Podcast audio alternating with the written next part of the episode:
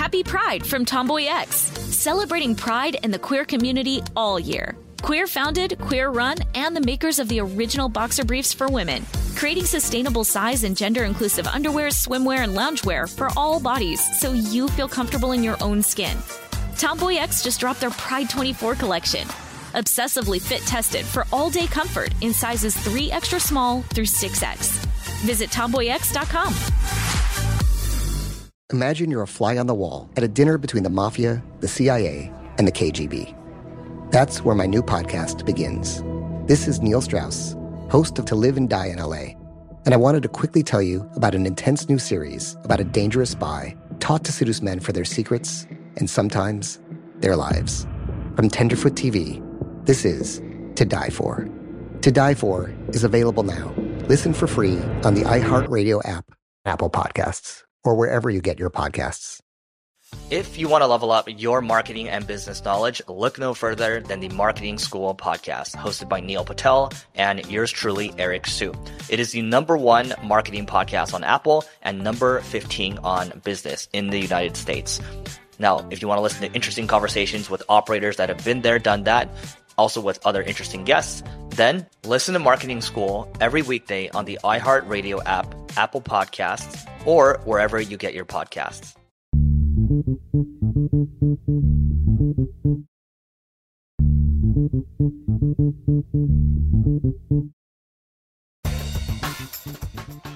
Good morning, peeps, and welcome to Woke AF Daily with me, your girl, Danielle Moody, recording from the home bunker. Folks, it is wild when I take off for a couple of days and come back and things are just as bad, if not worse, than they were the week prior.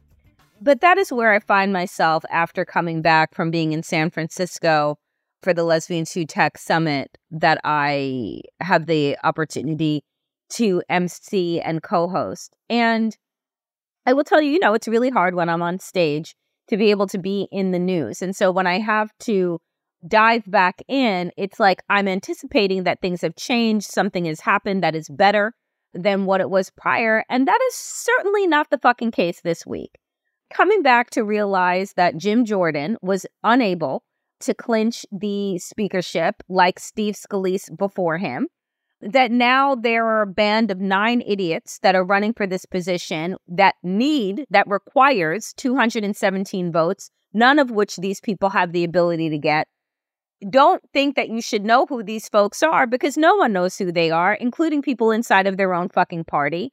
You have a majority of them, if not all of them, voted to overturn the free and fair election in 2020. So there's, you know, hats off to those folks.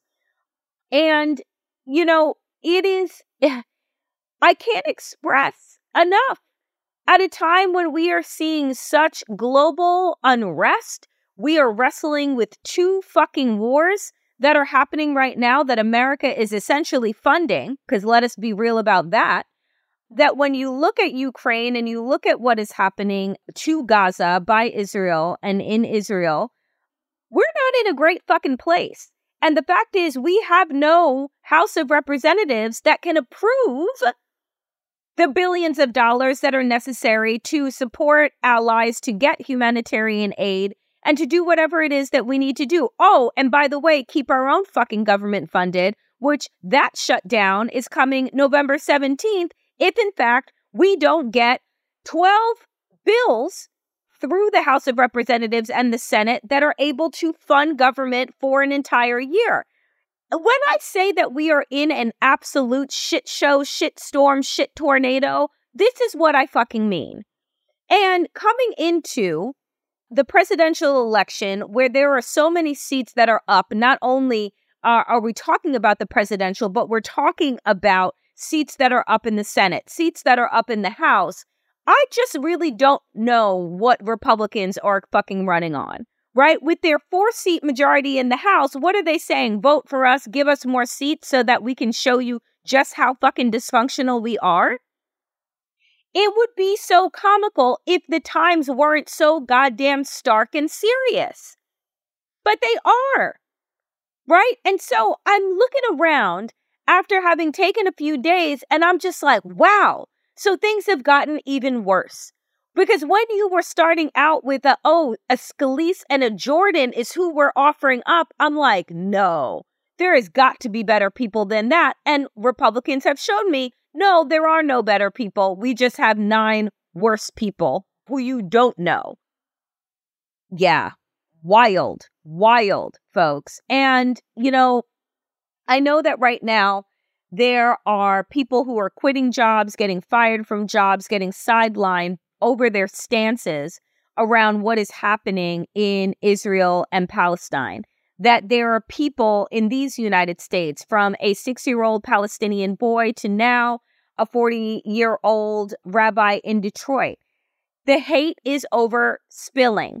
There is no way for us to watch the murders of close to now 5,000 civilians in Gaza and think to ourselves, this is going well. These are people, these are largely children, right, that are being taken out as Israel goes to war with quote unquote Hamas, which, by the way, they have been at war with for decades. So what makes this time any different other than the fact that 1,400 right, Israelis were murdered in the span of a week. So folks, like, I keep saying this, that hate just begets hate, violence begets violence, and America coming out and saying that we're going to continue funding this without understanding the repercussions of what that is, and Joe Biden trying to align what is happening in the Middle East with what is happening in Ukraine and Russia, to me is a major fucking misstep. And I say it as somebody who is not a foreign leader, who is not a foreign relations expert, but is a person that believes in our collective humanity. These two things are not the fucking same. And trying to paint with a broad stroke is going to leave this administration, I believe, in a really bad place heading into 2024. Not to mention, changing gears real quick, that Donald Trump still remains in a giant fucking pickle, as you have Sidney Powell and Chesborough, who have pleaded guilty, who are going to testify against Donald Trump and the other folks. Like, oh my God. You know, I think that if I were to go away and come back a year later, sadly, I don't think much will have changed. So how we get through this with our sanity intact, dear friends, that is going to be where the real work is. Coming up next, I'm really looking forward to you all getting to hear this conversation with award-winning journalist Vincent Bevins, whose new book is out now, If We Burn, The Mass Protest Decade and the Missing Revolution. Vincent and I get into a conversation about his book, about the decade of protest, and, you know, essentially where we go from here, what we've learned over the last 10 years, and what the future of protesting looks like, given the state of our world, given the state of technology and social media, and how and where people gather. That conversation coming up next. Folks, I am very happy to welcome to Woke AF Daily for the very first time award-winning journalist Vincent Bevins, whose new book, If We Burn, The Mass Protest Decade and the Missing Revolution, is on stands now, which examine how the so-called mass protest decade failed to achieve meaningful change and what's next for activists who sacrificed so much. Vincent, welcome to the show. Yeah, thank you so much. So let's dive in and talk about what you are seeing, what you saw as the mass protest decade. What led you to writing this book? And talk to us about, bring us back to the last decade of upheaval, right? Of activism that kind of woke many people up, not only in this country, but around the globe. Yeah, absolutely. I mean, I think there's two answers to the question of how I came to this project, why I decided to write a book like this. First of all, as far as we know, more people took part in mass protests around the world from 2010 to 2020 than at any other point in human history. The wave of mass protests that really started in North Africa, Tunisia, and Egypt in 2010, and then went basically global over the next 10 years, exceeded even the very contentious 1960s. But in many cases, did we not only see things go nowhere? Did we not only see protests simply not work? Because that would be less surprising. I mean, that was basically what happened back in 2003 with the protests against the Iraq War. What was very strange is the apparent phenomenon that many mass protests that seemed to be successful at first actually ended up leading to the opposite of what they asked for if you took a long enough timeline and examined what really happened in the years afterwards. So that's this big, big sort of global question that seemed to present itself to me and to a lot of people that I think do want to change the world. And then my own particular relation to this is that I was in Brazil in 2013 when a mass protest organized by leftists and anarchists ultimately created the conditions, not on purpose, not right away, for the far right to take more power in that country. So it's kind of a personal story, but I think it is one that is quite relevant all around the planet.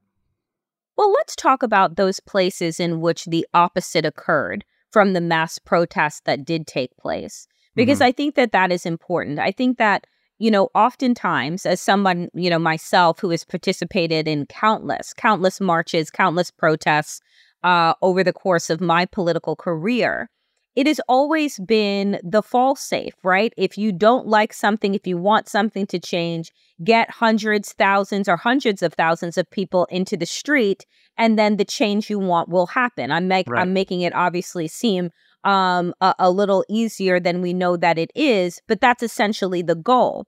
Right. When the opposite occurs, though, I think that it's not only shocking to those that did take to the streets, but those that are watching, and I'm wanting to get a sense of, in your personal experience in Brazil, why do you think that that happened?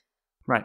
No, I think that quick summary of the way that we view these things is quite right. I think that deep down, that's kind of an assumption that quite a lot of people had, definitely in Brazil, certainly in countries like Egypt, certainly in many other countries around the world, this idea that when there is injustice, when elites commit abuses against citizens, the natural, if not the best, even the natural way to respond to that is a mass protest. And I try in this book to establish how that came together historically. This wasn't always the case. Even as recently in the 50s and early 60s, people would not have thought that that was the natural way to respond to injustice. But certainly by the 2010s, I think that assumption was widely held, and it was held, I think, by me in a deep, deep part of my soul. And as you said, the idea was that if you got enough people, if everybody sort of came out, that would deliver the results. But what often happened, and I'll use Brazil as an example, I think Egypt is another good one, is that the huge amounts of people that do come out to the streets, number one, may not be the exact same people that you expected to come out. So in the case of Brazil, you really got a strange situation in which the new arrivals onto the streets had different ideas of what the protest was about than the original arrivals. Or number two, so many people can come to the streets. This quick schematic that you just outlined can be so successful that actually a government is dislodged from power, or a government is in a position where they are so afraid of losing power that they would be willing to give something up to the streets in order to hold on to power. But in that case of this unexpected power vacuum, in that case of an unexpected moment when results can be seized or power can be seized, the kind of protest that became dominant in the 2010s, I think a protest in general, but specifically the kind of protest that became dominant in the 2010s, has a very hard time taking advantage of that power vacuum. So often what we saw, to the great horror of the original activists, say in Egypt or in Brazil, is other actors, whether elites, foreign governments which intervene, but whoever is around and savvy enough and wants to seize that power vacuum, step into the power vacuum and seize the day for their own purposes. And they often have very, very different ideas about how to change society than the people who organize the protest. And they may indeed have the exact opposite ideas, but they're ready, they're organized, and they step into the vacuum that was accidentally or unexpectedly created by huge amounts of people in the streets and take things forward in their own direction. I mean, it's pretty, you know, it, It's an extraordinary feat, right, to get people organized in such a way where they go out into the streets, right? Like, I think about 2020. Right. I think about the most recent mass protests that we had seen in this country that did spark global outrage, and that was on the murder of George Floyd. Right. Where we saw, in the midst of a global health pandemic, pre-having vaccines and really understanding how this pandemic was spreading, people take to the streets in their outrage and collective grief, right, that they experienced at the hands of watching a murder take place on video. And so I kind of want to get your thoughts there on how you saw the difference in 2020 versus, let's say, 2010, right? At the beginning of the decade that you're viewing. What changed during this time, Vincent? And like, why was it so palpable in 2020? Yeah, and I think that's a really good question. I think there's maybe three ways I can answer it if I can go sort of in order. I think that, first of all, across what I call the mass protest decade, often the spark, often the thing that does get people onto the streets is a shocking case of police brutality. So this is what, we forget this, this is what started the so-called Arab Spring. This in Tunisia. It was originally a fruit vendor that was protesting harassment from a local official. In Egypt, it was a protest against police brutality. In Brazil, it was viral images of a crackdown on ultimately journalists that set the country on fire. So this kind of thing is, I think, extremely powerful. I think that across many, many national and economic conditions across countries, basically, you have an awareness that police brutality is real. It is the way that the existing power structure reproduces itself, that it stays in power. And it is quite shocking when regular people see it. But the second thing I will say is that you said it's quite hard to get people organized to come out like this. I think that actually what is so powerful, or indeed initially seems to be powerful about this particular type of protest, and I lay out all of these various ingredients in the book, and I explain where they come from. But just to summarize what it is, I say that these are apparently spontaneous, leaderless, digitally coordinated, horizontally organized mass protests.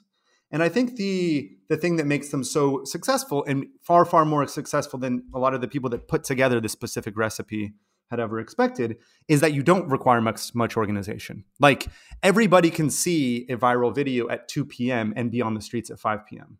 and not know, or at 2:10 p.m. and not necessarily know each other, not necessarily have the same ideas as to what you would do if, you know, you were to be successful, if you were to, you know, I don't think in 2020 the goal would have been, or you would have necessarily wanted to, like, overthrow the government of the United States. Maybe some people did, but certainly if that were the ultimate goal, I think people would have different ideas about what was supposed to happen afterwards.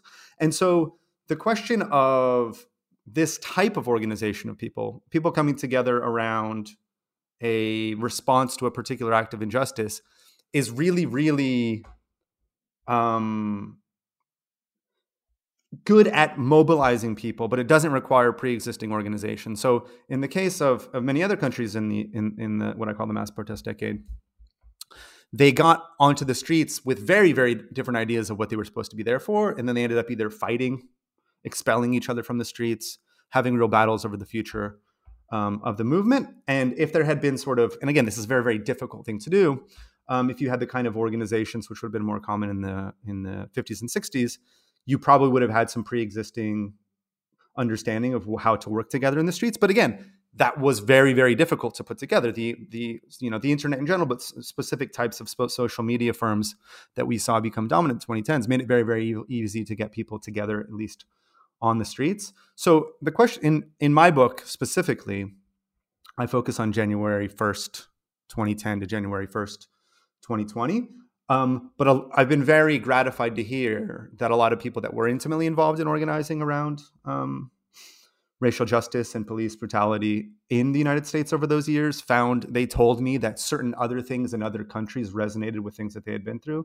I was really, grateful to hear that, but I don't specifically go into exactly 2020. But to answer your final question, in my three-part answer to your good question, because it had so much in it, I think not that much changed really. I think really kind of by 2020, you had the reproduction of the model that was in, I don't want to say in style because that makes it sound a little bit too weak, but that had been seen as natural and effective and the obvious way to respond to injustice back to basically Tahrir Square in Egypt in 2011. And I think the strange thing about this decade is that a lot of the most powerful or seemingly powerful methods get reproduced even after, not only in very, very different national situations, but after it becomes clear that they didn't work out in the original case. So Egypt, for example, by 2013, just to list one of the quick examples of how things got worse, by 2013, there was a coup which derailed the incipient democratic revolution in Egypt and installed a dictator that was even worse. So I think the ease with which this kind of thing can come together in the era of digital connectivity, which is often, I think, a false connectivity, like we feel like we're connected, but really we're sitting at home alone looking at our computers. The ease with which this kind of connectivity allows for a certain type of protest to come together didn't really change, I think, from 2010 to 2020. I think it is kind of the same approach that we saw at the beginning.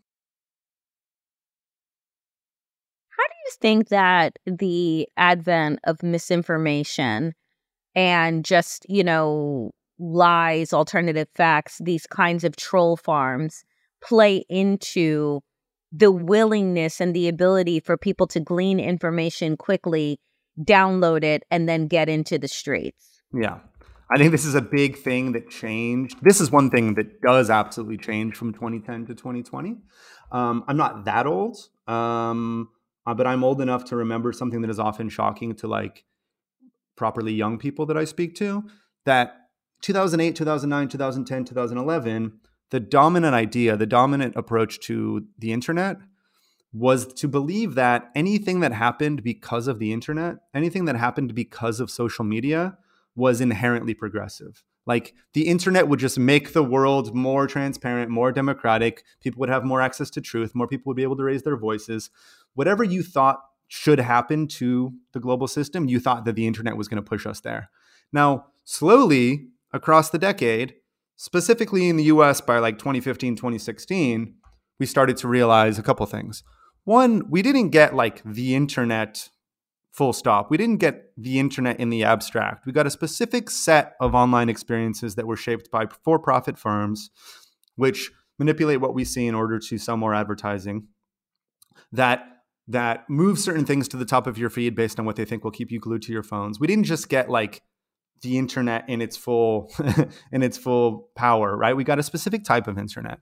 And by 2016, I think people started to realize anybody can use the internet to say whatever, right? Yep.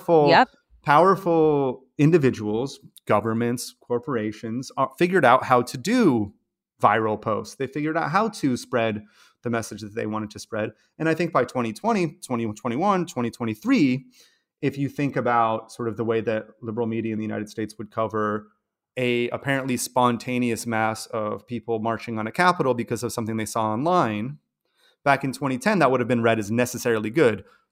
In 2023, people might think, okay, but who are these guys? What are they doing? What did they see online? What part of the internet have they been hanging out in?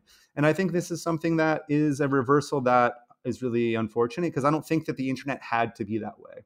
But the internet that we now live on is that way. And that really affects the ways that what seemed to be so liberatory about, movements brought together partially by social media, because many, many other factors bring them together. There's all the material and real societal factors that bring people together.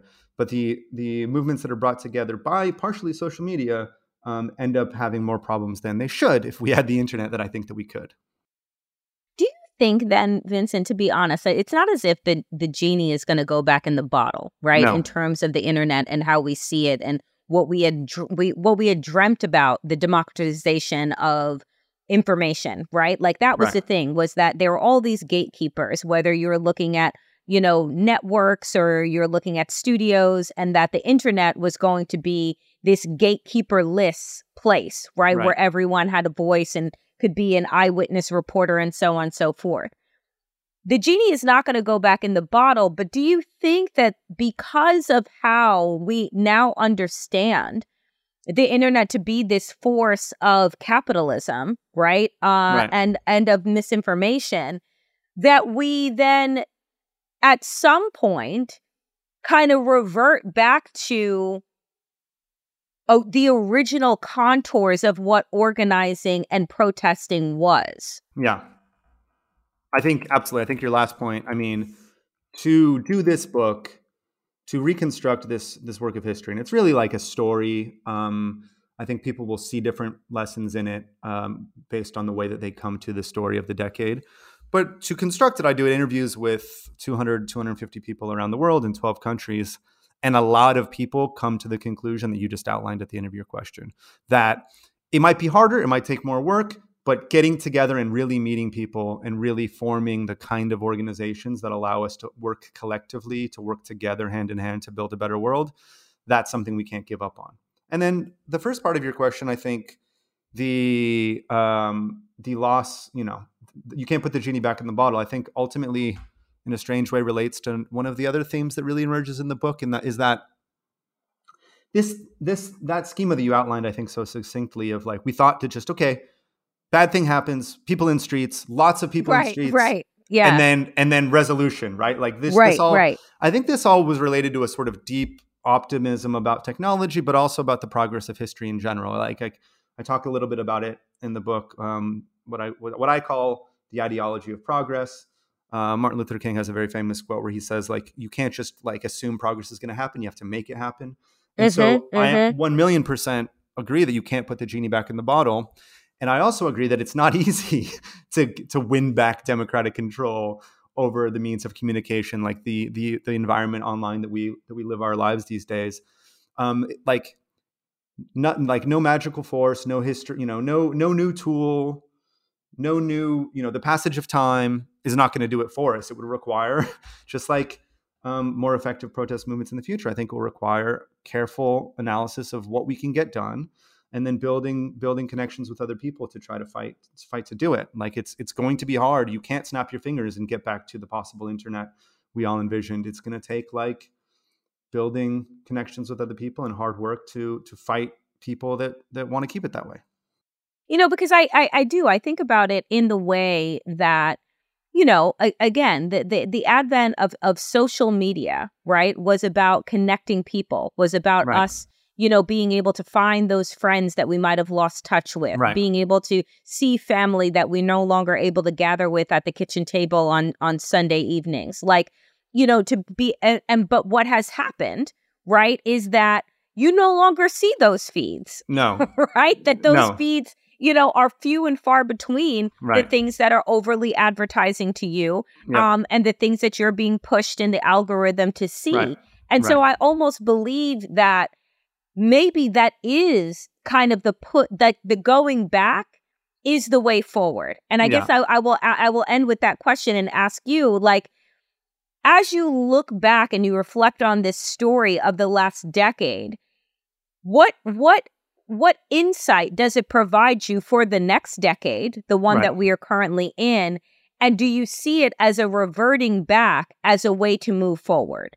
Yeah, I mean, ideally, when you move forward, you always learn from. And indeed, these 200, 250 people that sat down with me over the last 4 years and often shared very, very difficult experiences would not have done so if they did not believe that you could learn from. So ideally, the situation that they would like to see, I'm not speaking for myself now, is a world in which 10, 15 years ago, from now, in 2030, 2035, you can look back at the apparent failures of the 2010s and see actually what are the seeds of ultimate victories in the future. But for that to happen, you do not go back, I think, but you must study very carefully, try to learn from, and then incorporate as time. Whether we like it or not, ceases endlessly on, right? Like there will be more years coming, there will be more struggles. And the whole motivation that these people had to spend time with me, just a journalist, no one that's ever sort of carried out a revolution on my own, is to get together as humanity and try to learn from what happened recently. Fantastic. Vincent, thank you so much for making the time to join Woke AF. Folks, the book is If We Burn, The Mass Protest Decade and the Missing Revolution. It is on stands now. And folks, including The New Yorker, has raved that your clear-eyed, sympathetic account of the unfulfilled promise of these protests leaves the reader with a bold vision of the future. Folks, get it now.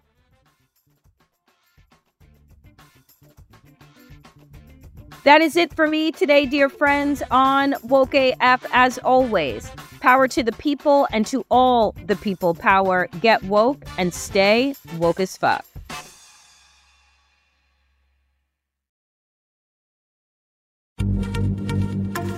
Happy Pride from Tomboy X, celebrating pride and the queer community all year. Queer founded, queer run, and the makers of the original boxer briefs for women, creating sustainable size and gender inclusive underwear, swimwear, and loungewear for all bodies so you feel comfortable in your own skin. Tomboy X just dropped their Pride 24 collection, obsessively fit tested for all day comfort in sizes 3 extra small through 6X.